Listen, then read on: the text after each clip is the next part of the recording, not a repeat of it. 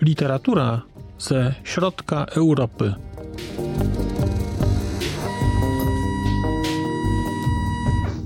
Podcast około książkowy.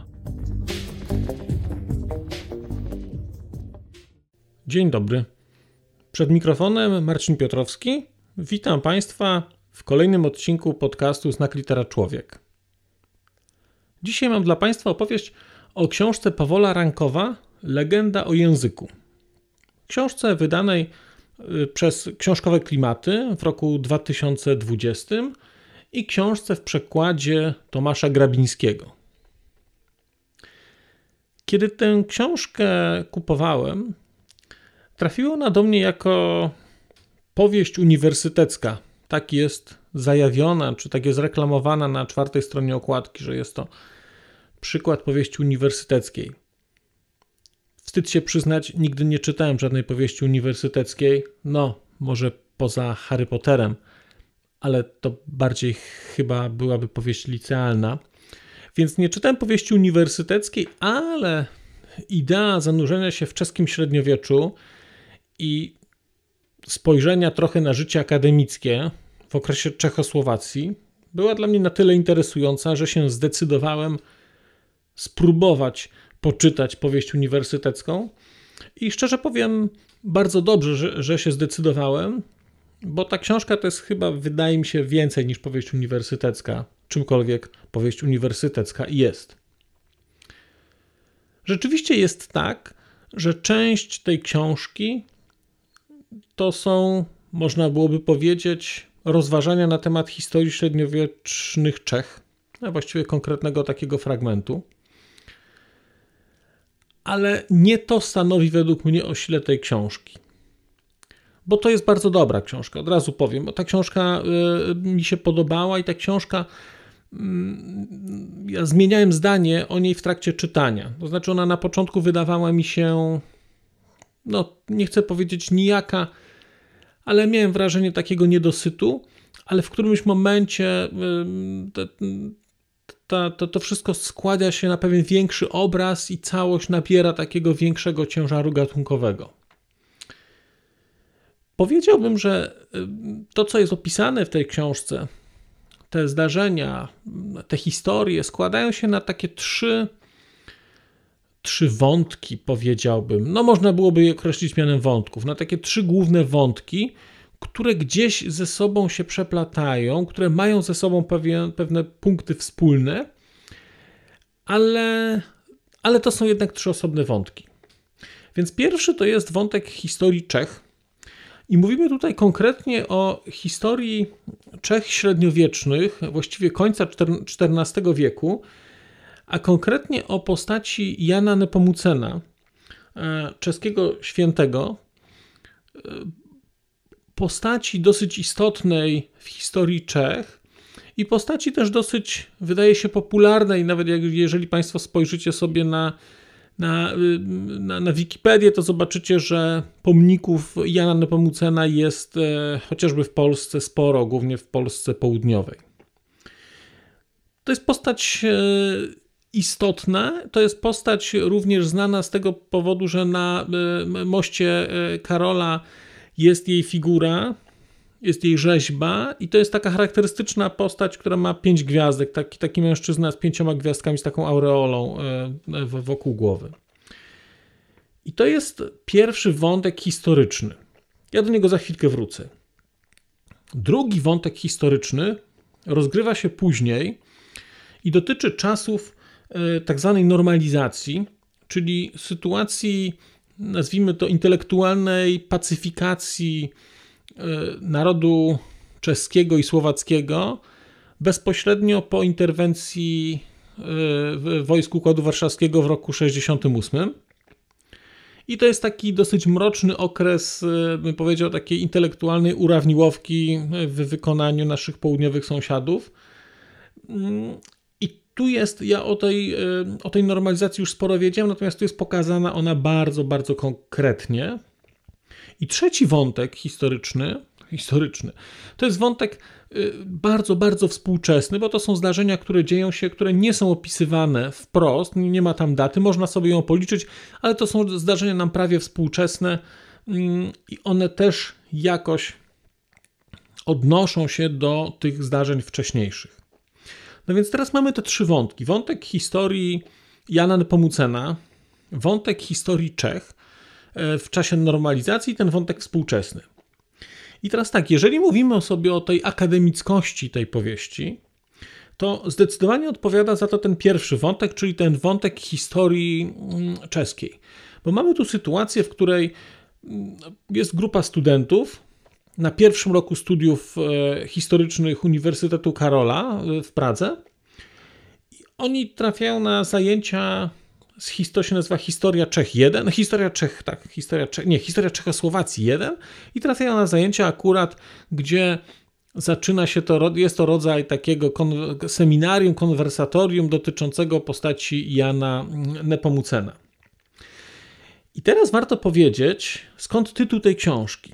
Dlatego, że ta legenda o języku, jak, kiedy ja tę książkę brałem, to zakładałem, że będę czytał książkę o historii języka czeskiego. Staroczeskiego może. No tymczasem wyszło moje, moje niedouczenie oraz elementarne braki e, wykształcenia humanistycznego, gdyż e, z postacią Jana Nepomucena wiąże się taka legenda, że e, on został kanonizowany dlatego, że znaczy tam były jakieś cuda, się działy i tak dalej, bla, bla, bla. Natomiast istotne jest to, e, że język jego zachował się jako, jako organ, no, no taki fizycznie się zachował, mimo że został wycięty, to jest zachowany. No i to jest cała taka legenda e, o tym języku. Ja nie chcę Państwu całości streszczać, bo zachęcam do poczytania, ale to jest cała taka legenda o tym, czy ten język naprawdę jest, czy on nie jest Mm, e, czy, czy to, co tam jest w tej trumnie, e, jest językiem, czy nie jest językiem. Więc mówimy tutaj rzeczywiście o fizycznym języku. Jest to rzeczywiście legenda o języku i to jest legenda, z tego co się zorientowałem, dosyć raczej znana e, w, w, w Czechach. I teraz mamy tu mamy, więc mamy ten wątek historyczny i on jest bardzo zręcznie pokazany, dlatego że mamy tutaj opisaną historię Mm, takich średniowiecznych e, Czech i właściwie zmagań między królem a, mm, a biskupem i tam w, w tle są różne przepychanki, konflikt e, papiesko-cesarski i tak dalej. Natomiast jest to pokazane bardzo, bardzo fajnie i podzielone na takie pigułki, dlatego że całość jest zrobiona w ten sposób, napisana, że to są kolejne seminaria, na których studenci coś przygotowują, więc mamy różne osoby opowiadające różne fragmenty, Mm, jest pokazany rodzaj dyskusji akademickiej między różnymi, mm, między różnymi teoriami, tam ci ludzie ze sobą rozmawiają i tak dalej. I to jest bardzo, bardzo fajnie zrobione, mm, dlatego że pozwala dosyć istotny element czeskiej historii gdzieś tam zrozumieć. Zwłaszcza, że ten element, e, jego istotność wynika nie z tego, kim, czym był wtedy, ale również jak z późniejszej perspektywy jest on pokazywany w kontekście chociażby mm, czeskiego husytyzmu i postaci Jana Husa. Bardzo, bardzo istotnej dla, dla, dla, kultury, dla kultury czeskiej. I tu mielibyśmy ten wątek historyczny, taki e, najgłębszy. Później mamy ten wątek tej normalizacji, który z jednej strony pokazuje mm, nie chcę powiedzieć, że konflikt, ale relacje czesko-słowackie. To jest bardzo ciekawie tu pokazane. Nie ma tego w tej książce dużo, ale jest tu ciekawie pokazane to, jak są postrzegani Słowacy, którzy, można powiedzieć, awansują i którzy przenoszą się do Pragi, jak są postrzegani przez obie strony. Jest tutaj wątek e, też takiego, takiego konfliktu Czesi-Słowacy i trochę takiego prześmiewania się Czechów ze Słowaków, zarzucania im, że, że źle, że, że chociażby mają niepoprawną wymowę, czy że mówią dziwnie. E, natomiast jest tutaj w tym e, w, przede wszystkim pokazane działanie takiego, tak, takiego komunizmu z lat 70., początku lat 70., 70., który za wszelką cenę stara się stłamsić wszelkiego e, rodzaju, nazwijmy to wolnomyślicielstwo i który stara się, że tak powiem, narzucić dominującą narrację marksistowską. I teraz mamy to pokazane na przykładzie szkół średnich, mamy to pokazane na przykładzie czynów społecznych, które tutaj się odbywają. Natomiast świetnie jest to pokazane też na przykładzie właśnie seminariów, dlatego że z jednej strony mamy te seminaria historyczne, ale one są prowadzone przez taką osobę, która jest takim zagorzałym komunistą, nawet nie wiadomo czy prawdziwym, czy bardziej karierowiczem, ale taką osobę, która, mm, która interpretuje ten konflikt e, średniowieczny e, z perspektywy marksowskiej. Interpretuje go e, w, w takim ujęciu bardzo historycznym. Jest to bardzo, bardzo ciekawe, bo pokazuje stopień, do, jakim, do, do jakiego można manipulować historią sprzed kilkuset lat. I wydaje mi się, że jest to doświadczenie bardzo e, spójne dla wszystkich krajów demokracji ludowej, bo wydaje mi się, że wszystkie kraje demokracji ludowej przez to przechodziły. Ja, mi się zdarzyło, że kilkanaście lat temu trafił mi w ręce podręcznik e, do historii do szkoły podstawowej, który był wydany na początku lat 50. I kiedy ja czytałem ten podręcznik, to po prostu nie wierzyłem, że można było Mm, takie rzeczy pisać e, chociażby o Kazimierzu Wielkim czy tam Władysławie Łokietku, czy, czyli stawiać ich jako pierwowzór ruchów komunistycznych. E, no, było to, że tak powiem, ciekawe intelektualne wyzwanie, co tam e, autorzy, czego tam autorzy dokonali. I tutaj w tym wątku historycznym tej normalizacji właśnie mamy również to pokazane. Natomiast ten wątek normalizacyjny pokazuje też jednak bardzo smutną rzecz, czyli działanie społeczeństwa, działanie takiego państwa policyjnego, działanie służby bezpieczeństwa. Dlatego, że tu jest bardzo, e, bardzo wyraźnie zarysowany wątek służby bezpieczeństwa, która, no właśnie, która, która podejmuje pewne działania, i nie będę opowiadał dalej. Natomiast to jest pokazane bardzo, bardzo szczegółowo. I to jest, wydaje mi się, jedna z wielu zalet tej książki, dlatego że ona nie opisuje historii na przestrzeni kilkudziesięciu lat. Ona opisuje kilka tygodni i przez to, że ona opisuje kilka tygodni, to to, co pokazuje, jest pokazane bardzo, bardzo szczegółowo i można zobaczyć sposób myślenia, oficerów służby bezpieczeństwa wyższych, niższych, e, wywiadu, można zobaczyć sposób myślenia e, asystentów na uczelni, można zobaczyć sposób myślenia, myślenia studentów. Bardzo, bardzo fajnie to jest zrobione i dla osób takich jak ja, które wychowały się, które, które urodziły się na początku lat 70., ale jeszcze tę komunę taką pamiętają, to jest to szansa na trochę zajrzenie na to, czego nam się, czego mi się osobiście y, udało uniknąć, czyli takiego, takiego komunizmu czy realnego socjalizmu, który jest taki, nazwijmy to, ogłupiający, bo ja żyłem już w takim e, realnym socjalizmie, który raczej był śmieszny, a nie straszny. Natomiast tu jest pokazany taki realny socjalizm w tym wydaniu czeskim, który był bardzo taki tępy i brutalny i, i w Polsce takich rzeczy nie było jednak. I to, to, ten czechosłowacki komunizm tutaj pokazany jest dosyć przerażający jednak. No więc to był drugi wątek e, historyczny, czyli wątek historii tej takiej, e, najno, może nie najnowszej, ale tej, tej sprzed kilkudziesięciu lat. I jest wątek trzeci, czyli rzeczy współczesne. I te rzeczy współczesne są, wydaje mi się, one są bardzo ciężkie gatunkowo tutaj już, dlatego że ciężkie mm, znaczeniowo, dlatego że tu jest pokazana, nazwijmy to historia znieczulicy społecznej i takiego, ta, takiej próby odnalezienia się przez rodzinę w sytuacji, kiedy jest w rodzinie osoba, która e, się e, leczy psychiatrycznie. I nie będę tego wątku w tej chwili rozwijał, bo wydaje mi się, że Państwo, jeżeli będziecie tę książkę czytać, do czego Państwa zachęcam, mm, to sobie sami odkryjecie. I teraz te wszystkie rzeczy się gdzieś nawarstwiają i kumulują. I to jest tak, że kiedy zaczynałem tę książkę czytać, jest głównie wątek tej historii, pojawiają się te rozważania o Nepomucenie, które dla mnie były dosyć interesujące, ale jednak no, minęło powiedzmy 30 lat od kiedy się interesowałem mocno średniowieczem i gdzieś, ten, gdzieś mi ten, to, to zainteresowanie średniowieczem minęło. Więc ten Nepomucen nie był dla mnie aż tak interesujący.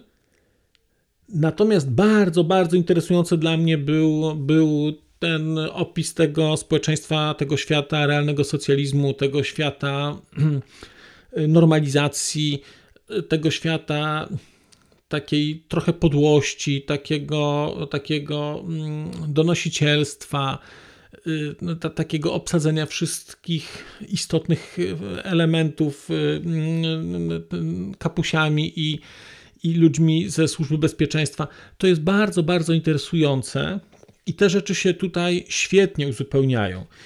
I jak mówię, że te rzeczy narastały, to właśnie jest tak, że gdzieś na początku e, jest mało tego, tej normalizacji. Ona oczywiście jest, bo gdzieś jest pokazany kontekst, dlaczego ktoś się dostał na studia, dlaczego ktoś się nie dostał.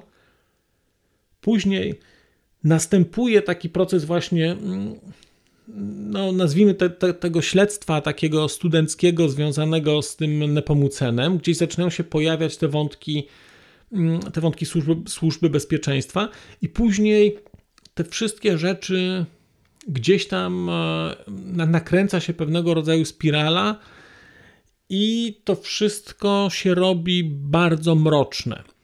To jest trochę taka historia mikro o Harrym Potterze, gdzie książka, która zaczyna się bardzo jasno i lekko, no kończy się już e, raczej nie tak jasno mm, i tak kończy się w taki sposób, e, no powiedziałbym, dosyć e, mało optymistyczny na wszystkich wymiarach.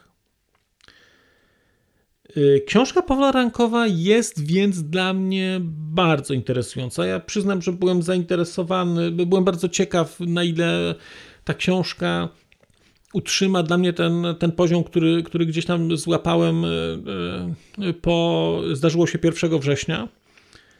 No i okazało się, że zdecydowanie, zdecydowanie ta książka to utrzymuje. I tu są takie, ja widzę takie charakterystyczne cechy prozy rankowa, jak właśnie pokazanie tego okresu mm, e, realnego socjalizmu czy komunizmu w Czechach, dlatego że to już było widać, zdarzyło się 1 września. Tutaj też to widać i tutaj, e, czyli w legendzie o języku, widać to jeszcze bardziej, dlatego że całość jest osadzona, mm, osadzona w tym kontekście i to jest bardzo dobrze pokazane, a jednocześnie nie jest to wtórne. To też jest dla mnie istotne, że mm, nie widać, że autor posługuje się kliszami, że autor opisuje coś, co kiedyś gdzieś opisał, teraz e, rozwija podobne postacie. Nie, tutaj są inne postacie, tu są całkowicie inne sytuacje, jest inny kontekst i w ogóle nie ma żadnego wrażenia mm, takiej wtórności, takiego, takiego dopisywania czegoś, co zostało już napisane, przepisywania czy, czy dokładania do tego. Bardzo mówię, jest ciekawa dla mnie ta próba takiego pokazania stopnia manipulacji historią, która wydarzyła się dawno temu, również takiego stopnia manipulacji osobami, które są Bogu ducha winne, dlatego że też widzimy tutaj takie. Ja miałem wrażenie, albo inaczej powiem, ja miałem wrażenie trochę, kiedy czytałem tę książkę, tak, takiego, takich powidoków e, z mm, barwochronnych Krzysztofa Zanussiego, czyli, czyli studentów kierunków humanistycznych, którzy coś usiłują zrobić, a jednocześnie mają tego swojego, mają tego swojego mm, opiekuna, który jest człowiekiem, nazwijmy to eufemistycznie podłym. Mm, no, no i właśnie, oczywiście to nie jest kopia Zanussiego, to jest inny, to, to, jest, to jest ten sam czas, to są inne, inne realia, ale na takim najwyższym poziomie to są te same realia i ten wątek akademickości, więc to miałem gdzieś tutaj takie, takie, takie powidoki Zanussiego, znaczy to dla mnie było akurat tylko pozytywne, bo byłem sobie to lepiej w stanie złapać, ten kontekst, dlatego że fragmenty tych seminariów, które tutaj są pokazane, e, są takie, że no wydaje mi się, że z perspektywy osoby, która tych czasów nie zażyła tak głęboko, one są dosyć szokujące, bo człowiek będzie, w szczególności myślę, że młodsi czytelnicy, którzy będą czytać tę książkę, którzy szczęśliwie nie pamiętają tamtych czasów, no to będą się zastanawiać, no dlaczego ktoś czegoś nie powiedział, dlaczego ktoś tak zrobił. No właśnie dlatego, że takie były czasy, że nie można było czegoś powiedzieć, bo było się pilnowanym, bo człowiek miał wewnętrzną, wewnętrzną cenzurę włączoną po to, żeby nie powiedzieć czegoś, co zaszkodzi jemu, jego przyjaciołom, jego rodzinie. A tak naprawdę, mm, a tak naprawdę y, niczego nie zmieni. Y, I wydaje mi się, że to jest, y, ja mam wrażenie, że to jest bardzo, bardzo dobra książka. Nie wiem, na ile ona jest popularna.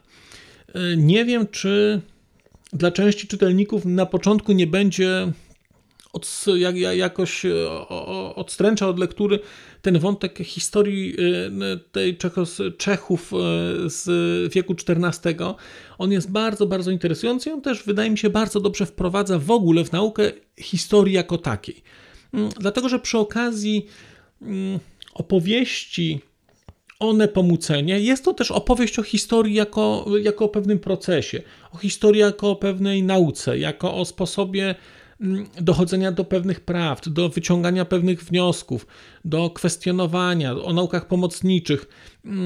Bardzo to jest, bardzo to, to jest przyjemnie zrobione i mówię mi jako niedoszłemu humaniście i człowiekowi, który przez długie lata żałował, że nie, że, że nie poszedł na historię, to się, to się bardzo, bardzo podobało. Paweł Rankow, Legenda o języku, książkowe klimaty. Bardzo Państwu tę książkę polecam, bo warto, wydaje mi się, y, zanurzyć się w czasy nie tak odległe, po to, żeby po, poczytać o czasach jeszcze odleglejszych i żeby zobaczyć, jak dużo jest paralel między, między, e, między królem i kimś, kto stara się ochronić jakąś tajemnicę, a czasami, a czasami nie tak bardzo odległymi i mam nadzieję, że nie przyszłymi dla nas. Tymczasem bardzo Państwu dziękuję za uwagę. Mm, przez mikrofon mówił do Państwa Marcin Piotrowski. Do usłyszenia. A już zupełnie na koniec powiem, że skoro wysłuchaliście Państwo tego odcinka, to w jego opisie znajdziecie link do serwisu YouTube. W wersji YouTube'owej e, jest miejsce na skomentowanie go. To jest takie miejsce, gdzie można komentować ten odcinek, rozmawiać, zadawać pytania, wymieniać się spostrzeżeniami, do czego Państwa bardzo zachęcam, gdyż udało się już na tym YouTubie zgromadzić trochę bardzo ciekawych osób, bardzo ciekawych komentarzy i trochę stworzyć taką społeczność ludzi rozmawiających o książkach. Też na koniec, zupełnie na koniec, e, poproszę Państwa o wystawienie oceny mi w ramach e, tych platform podcastowych, na których Państwo tego odcinka wysłuchaliście. I nieważne jaka ta ocena będzie, istotne dla mnie po prostu, że będzie. Tymczasem się żegnam już naprawdę i do usłyszenia za czas jakiś.